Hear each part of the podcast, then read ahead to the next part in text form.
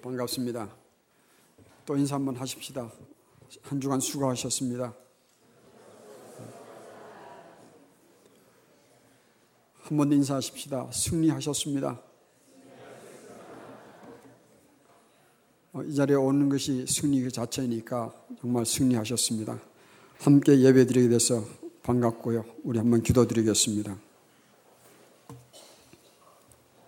네, 주님, 장기 연휴를 맞아서 여행 중에 있는 가족들을 지켜주시고 또 오늘 예배 후에 또 장거리 여행을 다녀올 가족들도 더불어 지켜서 가는 곳곳마다 주님의 은혜를 나누며 아름다운 이야기를 만들고 또 안전하게 돌아올 수 있도록 축복하여 주시옵소서. 오늘 나눈 말씀을 통하여 우리가 받은 은혜가 얼마나 크고 놀라운지 또 우리가 택한 이 믿음의 걸음이 얼마나 소중한 것인지를 다시 한번 채우며 주님께 영광을 돌리는 시간 되게 하여 주옵소서. 우리의 삶 속에서 늘 함께 하시는 주님을 찬양합니다.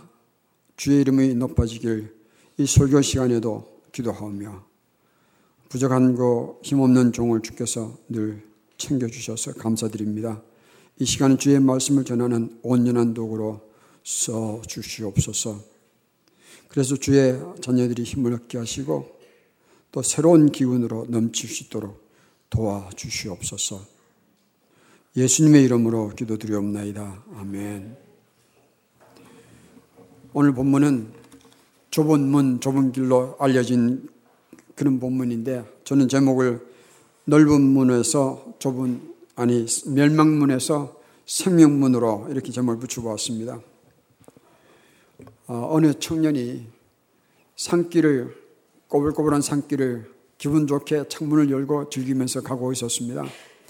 앞에 그 코너길에서 갑자기 고급 승용차 한 대가 나타났습니다.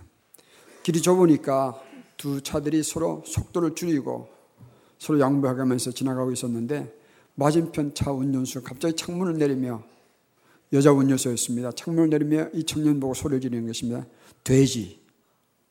청년이 화가 났습니다. 자기도 소리 질렀습니다. 살찐 암돼지. 그런데 그러고 나서 그 소리를 듣고 이 운전수가 화가 나서 그냥 차를 몰고 가버립니다. 이 청년도 같이 화를 내며 속도를 좀 내었습니다. 그리고 코너를 도는데 돌자마자 눈앞에 들어오는 것이 하나가 있었습니다. 큰 산돼지였습니다. 피하지 못해서 충돌했다는 얘기를 읽고 이렇게 생각했습니다. 좁은 길에서 만났던 좁은 사람들의 이야기다. 이렇게 생각했습니다. 오늘 좁은 문에서 또 넓은 문에서 좁은 문으로, 멸망의 문에서 생명문으로 라는 주제로 나누도록 하겠는데, 우리 인생은 늘 선택하며 사는 것입니다. 우리 선택하지 않으면 살 수 없다는 것을 조금만 생각해도 알 수 있지 않습니까? 아침에 일어나면 오늘 내가 무슨 옷을 입으며, 오늘 아침엔 뭘 먹을 것이며, 또 우리가 말을 할 때도 단어를 일일이 선택해서 말하지 않습니까? 우리 인생은 선택에서 시작해서 선택으로 끝난다고 말할 수도 있다 생각합니다. 그래서 우리 선택은 사실은 별거 아닌 것 같은 이 선택들도 그런 것들이 모여서 결국은 큰 선택을 이루는 것 같다, 이런 생각이 들어요. 그래서 우리 일상에서 하는 이 작은 선택들도 사실은 굉장히 중요한 것들이 되는 것입니다. 그러므로 오늘 우리가 생각할 것이 있습니다. 그러면 나는 무엇을 가지고 어떤 기준으로 선택하는 것인가? 내 선택의 기준이 무엇인가는 우리가 좀 생각해 보여야 되지 않겠습니까? 대부분에는 우리가 이런 마음으로 선택할 거예요.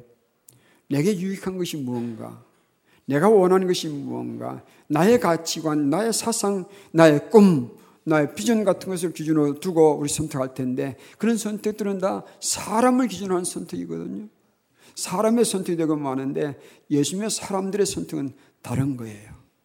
주님께서 말씀하십니다. 많은 사람들이 넓은 길을 갈지라도 너희들은 좁은 길로 가라. 이것이 그리스도인들의 또 다른 선택의 이유예요. 주님께서 원하시기 때문에 그런 것입니다. 그렇다면 넓은 문과 좁은 문에 대해서 좀 생각해 보겠습니다. 주님께서는 이 넓은 문과 좁은 문을 명쾌하게 비교해 주셨습니다. 넓은 문은 넓어서 많은 사람들이 가는 길이요, 또 좁은 문은 좁아서 적은 사람들이 간다고 말씀하십니다. 그런데 여기서 이 말씀은 소수를 선택하라는 것도 아니요 다수를 따르지 말라는 말씀도 아닙니다. 주님께서 말씀하신 것은 여기 좁은 문 좁은 길이 아니라 좁은 문과 좁은 길이 왜 중요한 건가? 바로 생명길이기 때문에 그래요. 그러므로 저는 이 본문의 중요한 내용은 물론 좁은 문 좁은 길로 표현을 했지만 사실 핵심되는 것은 생명길이 어디며 생명을 주는 문이 어딘가를 말씀하시고 계시는 것입니다. 여기서 보면 넓은 문과 또 넓은 길을 택한 결과와 좁은 문과 좁은 길을 택한 결과를 주님께서 알려주고 계십니다. 여기는 경고와 부탁이 있는데 경고는 이런 것입니다. 많은 사람들이 갈지라도 넓은 문일지라도 쉬운 길이라도 가게 되면 그 길은 망하는 길이야. 멸망길이라는 경고요. 또 하나는 너희들이 좁은 길을 택했지만 그 좁은 길을 좁은 문을 간다면 그 끝이 생명길인데 그 길을 갈 때 힘을 내고 가라. 이런 격려가 포함되어 있습니다. 경고와 격려가 함께 주어진 말씀이에요. 한번 생각해 보십시다. 우리가 아무리 시원하고 많은 사람들이 가는 길을 갈지라도 그 끝이 멸망이면 죽음이면 우리가 그 길을 어떻게 가겠습니까? 반대로 우리가 눈으로 보기에는 어렵고 힘들고 좁고 좁은 그런 문이고 좁은 길이라고 하지만 그 끝이 생명이면 그 길을 갈 수 있지 않겠습니까? 아무리 터널이 길고 어두워도 그 끝을 우리가 안다면 묵묵히 갈 수 있는 거예요. 주님께서 말씀하십니다. 이것은 생사를 가름하는 선택이다. 그러면 너희들은 죽음의 길을 택하지 말고 생명의 길을 택하라고 말씀을 하시는 거예요. 이 두 길의 끝자락은 선택할 수 없는 길이에요. 완전히 다른 길입니다. 하나는 멸망이 하나는 생명이니까. 그러나 선택할 수 있을 때에 우리는 생명의 길로 가는 길을 선택할 것입니다. 그 말씀 주님께서 하시는 거예요. 멸망문에서 생명문으로 가는 길을 선택하라는 것이죠. 우리는 주님을 알기 전에 이미 멸망문에서 멸망길을 가고 있었던 사람들이에요. 그러나 주님께서 이 땅에 오셔서 그 길에서 떠나서 생명길로 가는 길이 되어주시고 그 문을 열어주셨거든요. 그래서 주님께서는 좁은 길로 가라라고 말씀하시는 것입니다. 오늘 산상보훈은 사실은 산상보훈의 마지막 결론에 도입부라고 말할 수 있는 그런 부분이에요. 바클레이는 이것을 좁은 문과 넓은 문, 좁은 길과 좁은 넓은 길의 차이를 네 가지로 정리하였습니다. 첫째는 어려운 길과 쉬운 길의 차이다. 두 번째는 먼 길과 새 길의 차이다. 세 번째는 훈련의 자기 훈련과 자기 방임의 차이다. 네 번째는 생각하며 사는 것과 생각 없이 사는 것의 차이다라고 말합니다. 이것을 쉽게 정리한다면 이 가르침은 이 말씀들을 윤리적인 차원에서 정리하는 거예요. 또한 문은 매트 헬리는 문이 이렇게 정리했습니다. 여기 나오는 두 길, 두 문은 바른 길과 그릇된 길, 선한 길과 악한 길, 그러므로 천국 가는 길과 지옥 가는 길, 두 길이 있을 뿐이다 라고 종말론적으로 해석했습니다. 이 본문을 여러분 혹시 찾아보시면 대부분의 주석가들이 바로 이 윤리적인 차원에서 설명하든지 아니면 이 종말론적인 차원에서 설명하든지 그런데 저는 생각에 두 접근도 다 배울 것이 있지만 핵심은 놓쳤다 생각합니다. 왜 그런가? 이 본문의 그 핵심 내용을 안다면 우리는 이것이 그렇게 어려운 말씀이 아닌 것을 알 수 있을 거예요. 산상수훈을 강의하면서 처음 드렸던 설교 제목이 있습니다. 혹시 기억나는 분 계신지 모르겠는데 예수님이 증거하신 예수님. 이것이 제목이었습니다. 다시 말하면 이 산상보훈의 핵심은 뭐라는 것입니까? 윤리와 도덕을 넘어서 예수님께서 예수님 자신을 증거하는 것을 말하고 있습니다. 그렇다면 이 산상보훈의 해석은 예수님 중심이 되어야 될 것이에요. 오늘 이 본문도 예수님 중심으로 보면 굉장히 단순하지만 굉장히 강렬한 메시지가 담겨 있습니다. 예를 들면 좁은 문은 왜 좁은 것입니까? 문이 사이즈가 적어서 좁은 것입니까? 아니면 많은 사람들이 갈 수 없도록 인원 제한이 있어서 좁은 것입니까? 그래서 좁은 것은 아니에요. 왜 이게 좁은 문인가 하면 왜 문이기 때문에 왜 문? 한가위가 하나밖에 없는 문이기 때문에 좁은 문이에요. 그 무슨 문인가 하면 이런 문입니다. 요한복음 10장 7절에서 9절, 7절과 9절 보면 주님께서 말씀하십니다. 내가 문이다. 내가 양의 문이다. 나로 말미암아 들어오는 자는 구원을 받고 들어가면 나오면 꼴을 얻으리라 말씀하셨거든요. 다시 말하면 예수님 외에는 우리가 들어가야 할 문이 없다는 것이죠. 그래서 좁은 문이에요.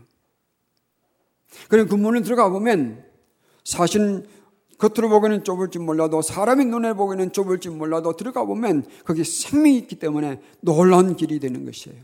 위대한 선택이 되는 것입니다. 좁은 길은 왜 좁은 길이 되는지 아시죠? 이제 왜 좁은 길입니까? 왜 길이기 때문에 좁은 거예요. 문은 왜 좁다고 그랬습니까? 왜 문이기 때문에 좁은 거예요. 마찬가지로 이 길이 좁은 것은 주님께서 말씀하신 이 좁은 길이 좁은 것은 왜 좁은 것인가?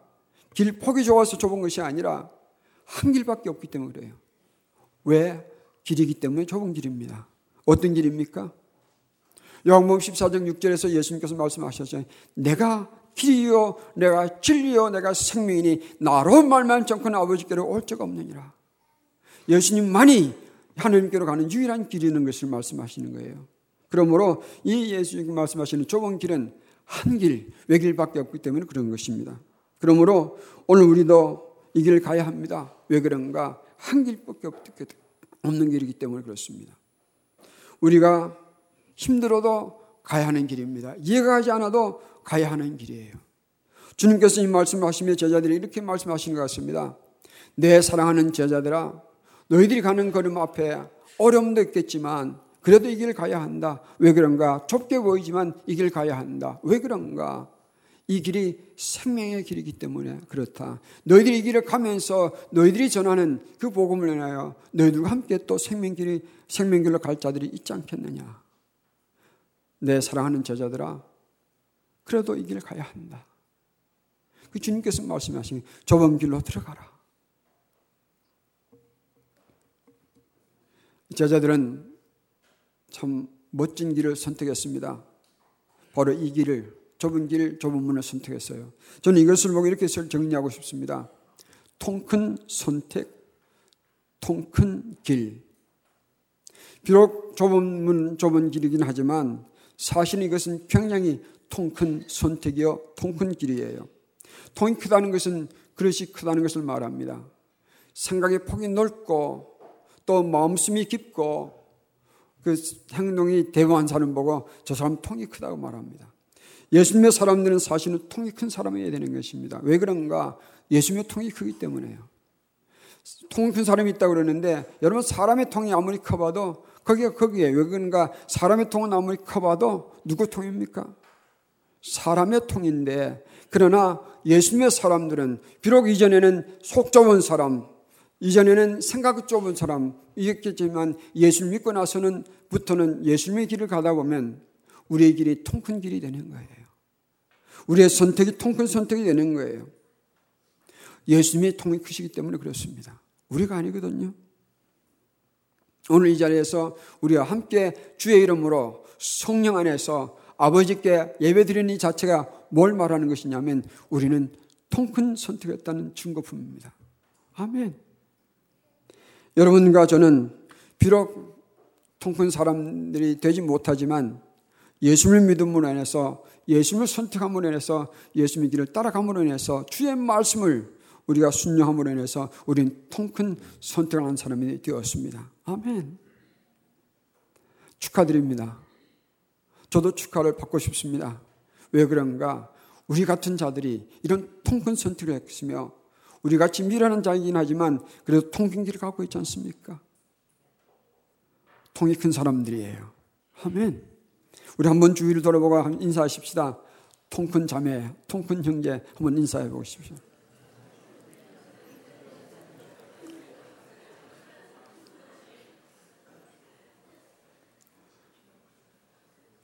정말 우리는 통 큰 선택을 했고요. 통 큰 길을 가는 사람들이요. 지금 여기 앉아있는 것은 통 큰 자리를 차지하고 있는 거예요. 할렐루야. 왜 그런가? 우리를 구원할 주님께서 지금도 우리를 품은 안고 계시거든요. 우리는 주님의 눈 안에서 사는 거예요. 우리 주님의 면면에서 살고 있는 사람들이에요.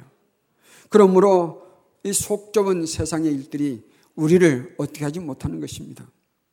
그러므로 믿음에 담대에 있어서 우리 가는 길을 가십시다. 세상 요동을 쳐도 우리는 흔들리지 마시고 우리의 갈 길을 가십시다. 주님은 여전히 주님이시거든요. 아무리 세상이 요동을 쳐도 우리 주님은 여전히 주님이세요. 아멘. 우리가 아무리 부족해도 주님은 여전히 우리를 책임지시는 우리의 영원한 목자시거든요. 그러므로 우리 기억하십시다. 우리는 좁은 길, 좁은 문을 선택했지만 우리는 통큰 선택, 통큰 길을 가는 사람들이다. 이런 배짱을 가지고 살아가면 좋겠습니다. 세상에 일어나는 일들은 우리의 마음을 마취시켜서 이런 일들을 생각하지 못하게 만듭니다. 세상의 유혹들은 우리의 마음을 빼앗아서 세상의 눈길을 두게 만들고 이 세상의 물질들은 우리의 생각들을 몰아가서 우리를 하여금 이런 것들을 생각하지 못하도록 우리를 마비시키고 있는 거예요. 이럴 때 우리는 주의 말씀을 통하여 우리가 통큰 선택, 통큰 길을 택했으니 그 길을 통크게 가자라는 기상을 가졌으면 좋겠습니다. 그래서 우리는 주님께서 역사하시는 그 역사의 구원 역사의 지평성을 바라보며 걸어가는 우리가 되었으면 좋겠습니다. 그래서 우리도 그 길 가는 거예요. 이 길이 진짜니까, 생명의 길이니까, 영원히 사는 길이니까 우리도 우리 일생을 걸고 갈 수 있는 거예요. 아멘. 뿐만 아니라 우리가 사랑하는 자녀들에게도 이 길을 가야 한다고 가르치는 것이죠. 그래서 세상에 만나는 사람들도 때로는 우리 가족들에게 친절에 핍박을 받으면서조차 이 길을 가자고 우리 고쳐내는 거예요. 조롱을 받으면서도 세상에 나가서 이 길 가야 산다고 선포하며 사는 것이죠. 우리는 압니다. 우리 가는 길이 통큰 길이요. 비록 좁은 길이긴 하지만 세상의 방해와 유혹과 핍박이 있겠지만 이 길은 우리가 가야 할 길이요. 사는 길인 것을 알기 때문에 우리는 이 길이 통큰 길인 줄 아는 것이죠. 이 세상에 나가서 자랑해야 되는 것입니다. 괜히 세상에 나가서 우린 교회 나간다는 소리도 제대로 못하고 성경책도 숨기고 다닐 때 있었지 않습니까? 이제는 그러지 않아도 되지 않습니까? 이 길이 사는 길이니까. 이 길이 진짜 길이니까. 주님께서 그것 때문에 우리에게 말씀하십니다. 좁은 길로 들어가라. 좁은 길로 들어가라. 오늘 헌화식을 우리 은혜 가운데 했는데 우리 이미 헌화식을 하는 부모님들과 사전에 만나서 우리 공부도 가졌습니다. 그중에서 부모의 자세를 얘기했습니다. 부모의 결단을 얘기했습니다. 부모의 자세는 첫째는 우리 자녀는 하나님께서 주신 하나님의 자녀입니다 라는 자세로 우리 아이들을 대하자. 두 번째는 그러므로 우리가 부모의 사명은 우리 자녀들을 내 자녀로 길러내는 것이 아니라 하나님의 자녀로 길러내는 것이 부모의 사명이라고 우리 자세를 갖고 있습니다. 그리고 세 번째는 이 말씀 나누었습니다. 부모의 제자 양육 대상 제1호는 우리의 자녀들인 것을 말씀 나누었습니다. 그럼 무엇을 할 것인가? 부모의 결단을 세 가지로 정리해 보았습니다. 첫째는 아버지 어머니가 항상 아이들을 데리고 가정 예배를 드리기로 했습니다. 가정 예배를 드릴 때 이렇게 부탁드렸어요. 어른의 수준으로 예배 드리지 말고 여러분의 아이의 수준으로 예배 드리세요. 아이의 수준을 맞춰서 예배를 드리시기 바랍니다. 그리고 두 번째 결단은 아이를 우리 자녀를 위한 기도를 매일매일 드리자고 결단했습니다. 아멘. 지금은 다 장성한 부모가 계시다면 그 자녀를 위해서라도 매일매일 기도하시는 우리가 되기를 부탁합니다. 세 번째 우리 헌화시간 부모가 결단한 것이 이것입니다.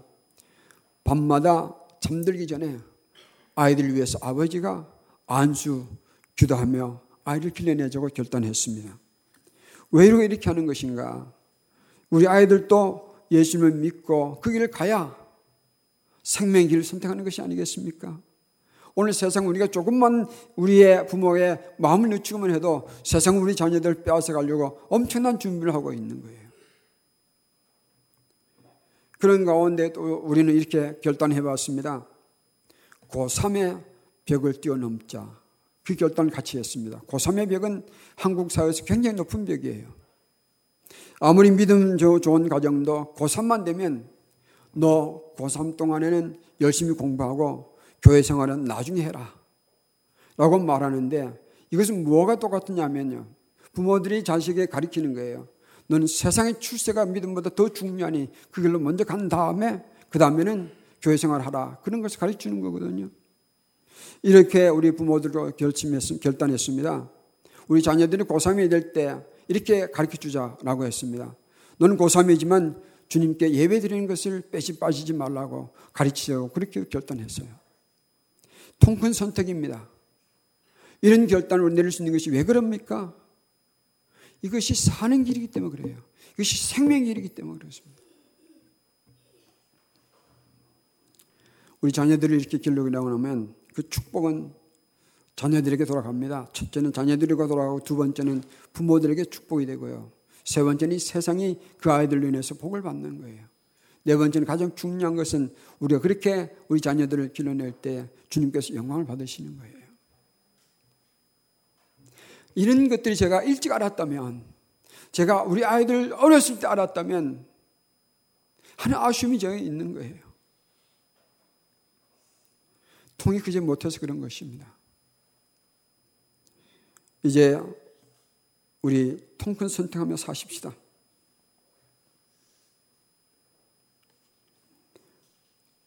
주보에 적었습니다. 며칠 전이었습니다.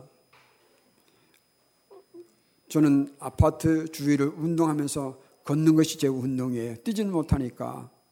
근데 한 번은 아파트 단지와 단지 사이를 이어가는 건너는 길목에서 아침에 걸어가는데 봉고차 트럭이 한 대 길을 갈아먹고 서 있습니다. 근데 재밌는 것은 뭐냐면 그 밑에 여러분 오뚜기 주차금지 경고통이 뭔지 아시죠? 근데 그게 이름이 뭔지 몰라서 간사님에게 좀 알아달라고 했더니 오뚜기 주차금지 경고통이래요. 근데 재밌는 것이 뭐냐면 그 트럭 밑에 그 경고통이 바닥에 깔려서 넘어져 있는 거예요. 제 생각에 저 차를 운전했던 주인이 저걸 보지 못할 리가 없는데 어떻게 저렇게 주차할 수 있었겠는가, 아마 술이 취해서 주차했는가, 그런 생각을 하면서 지나갔습니다. 참 불편하면 돌아갔거든요. 그런데 한 바퀴 돌고 돌아오는 길목에서 절묘한 타이밍이었습니다. 제가 마침 그 트럭 가까이 오는데 트럭 운전사가 막 시동을 걸고 출발합니다. 그런데 그 밑에 깔려있던 그 오뚜기 경고통이 같이 끌려가고 있는 거예요. 근데 제 길 맞은편에 할머니 한 분이 유모차를 끌고 아이 하나를 태우고 또 더 큰 아이는 손을 잡고 또 개가 뛰어다니니까 개를 부르고 있었습니다. 그 할머니가요, 그 차를 보고 운전수에게 소리 지릅니다. 그 소리를 듣고 운전수가 알아챘습니다. 내려와서 경고통을 차 밑에 들어가서 치고 있는데 그 사람의 뒷모습에 대가 말합니다. 길 건너 길목을 가리막고 차를 세우면 어떻게 해요? 유모차 끌고 가는 사람이 얼마나 불편한지 아는겨? 또 가만히 보니까 젊은 사람이네. 젊은 사람이 이러면 되는 거예요. 그런데 이 젊은 청년이 그냥 차를 몰고 갑니다. 그 뒤통수에 대놓고 할머니가 소리칩니다. 아니, 젊은 사람이 무슨 말을 하고 가야 할 거 아니야. 그 소리가 제 귀에 맴돌고 있었습니다. 여러 가지 생각이 많았습니다. 또 한 장면을 돌아오는 길에 마주쳤습니다. 한 아이가 건너가는데 한 소녀가, 더 큰 소녀가 그 아이 손을 잡고 차가 오는 쪽으로 자기가 서서 손을 들고 그 차를 정차시켜 놓고 아이를 건너가는 거예요. 그 모습을 보고 저는 이렇게 생각했습니다. 참으로 착한 누나구나. 그런데 길 건너자마자 두 사람이 헤어지는 거예요. 잘가 그 아이들이 헤어지는 것을 보고, 아, 남 모르는 아이를 길가다가 이 소녀가 그 건너려고 함께 건너주는 이 모습을 보고 저는 감동을 받았습니다. 앞에 그 운전수와 대조가 되는 것이 아닙니까? 그죠? 이런 생각을 했습니다. 도대체 저 부모는 누구인데 이 아이를 이렇게 멋지게 아름답게 길러냈을까? 그러면서 저는 이런 생각을 해보았습니다. 우리의 인생이 이 땅에서 하나님 나라로 가는 건널목을 건너고 있는 사람들인데 그 길을 가면서 이 아이처럼 함께 안내하는 사람을 길러내는 우리가 되어야 되지 않겠는가, 이런 생각을 해보았습니다.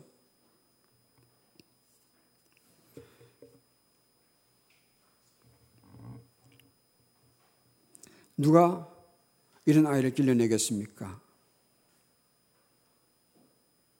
이런 아이를 길러내는 것은 통큰 부모님들이 하는 일이에요.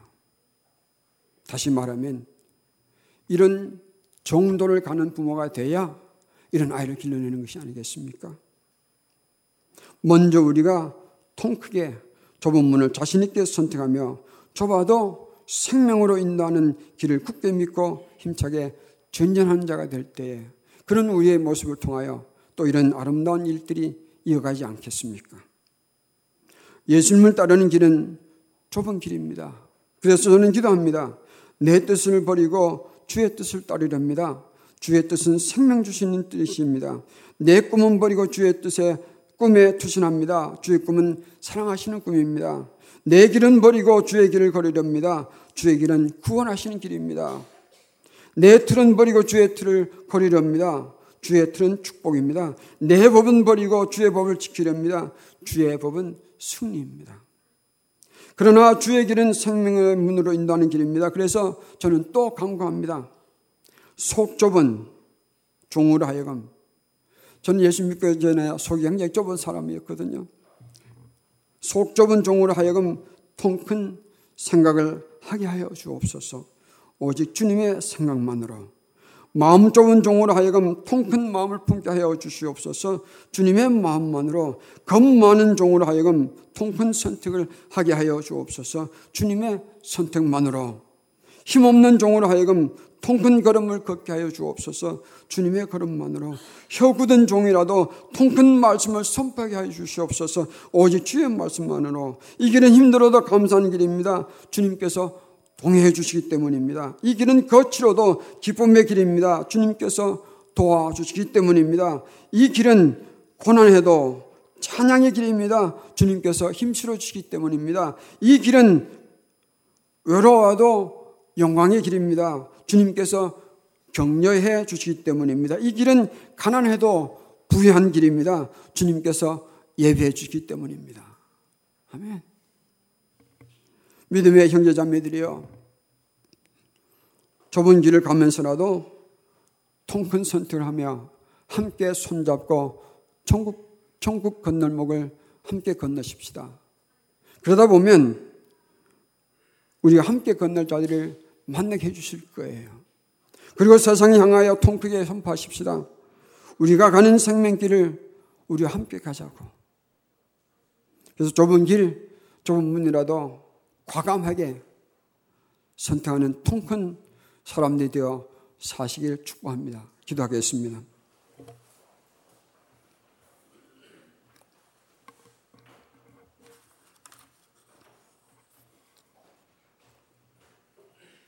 네, 주님의 은혜를 감사드립니다. 우리가 통이 커봐야 얼마나 크겠습니까? 그런 우리를 주님께서 만나주시고 우리의 생각을 넓혀주시며 우리의 두려움을 거두어주시고 우리의 속 좁은 것들을 넓혀주셔서 통 큰 그러나 좁은 문이라도 선택할 수 있도록 해주시고 감사드립니다. 통 큰 그러나 좁은 길이라도 담대하게 전진하게 해주신 것 감사드립니다. 이런 우리의 이야기들이 모여서 주님의 이야기가 되게 하여 주옵소서.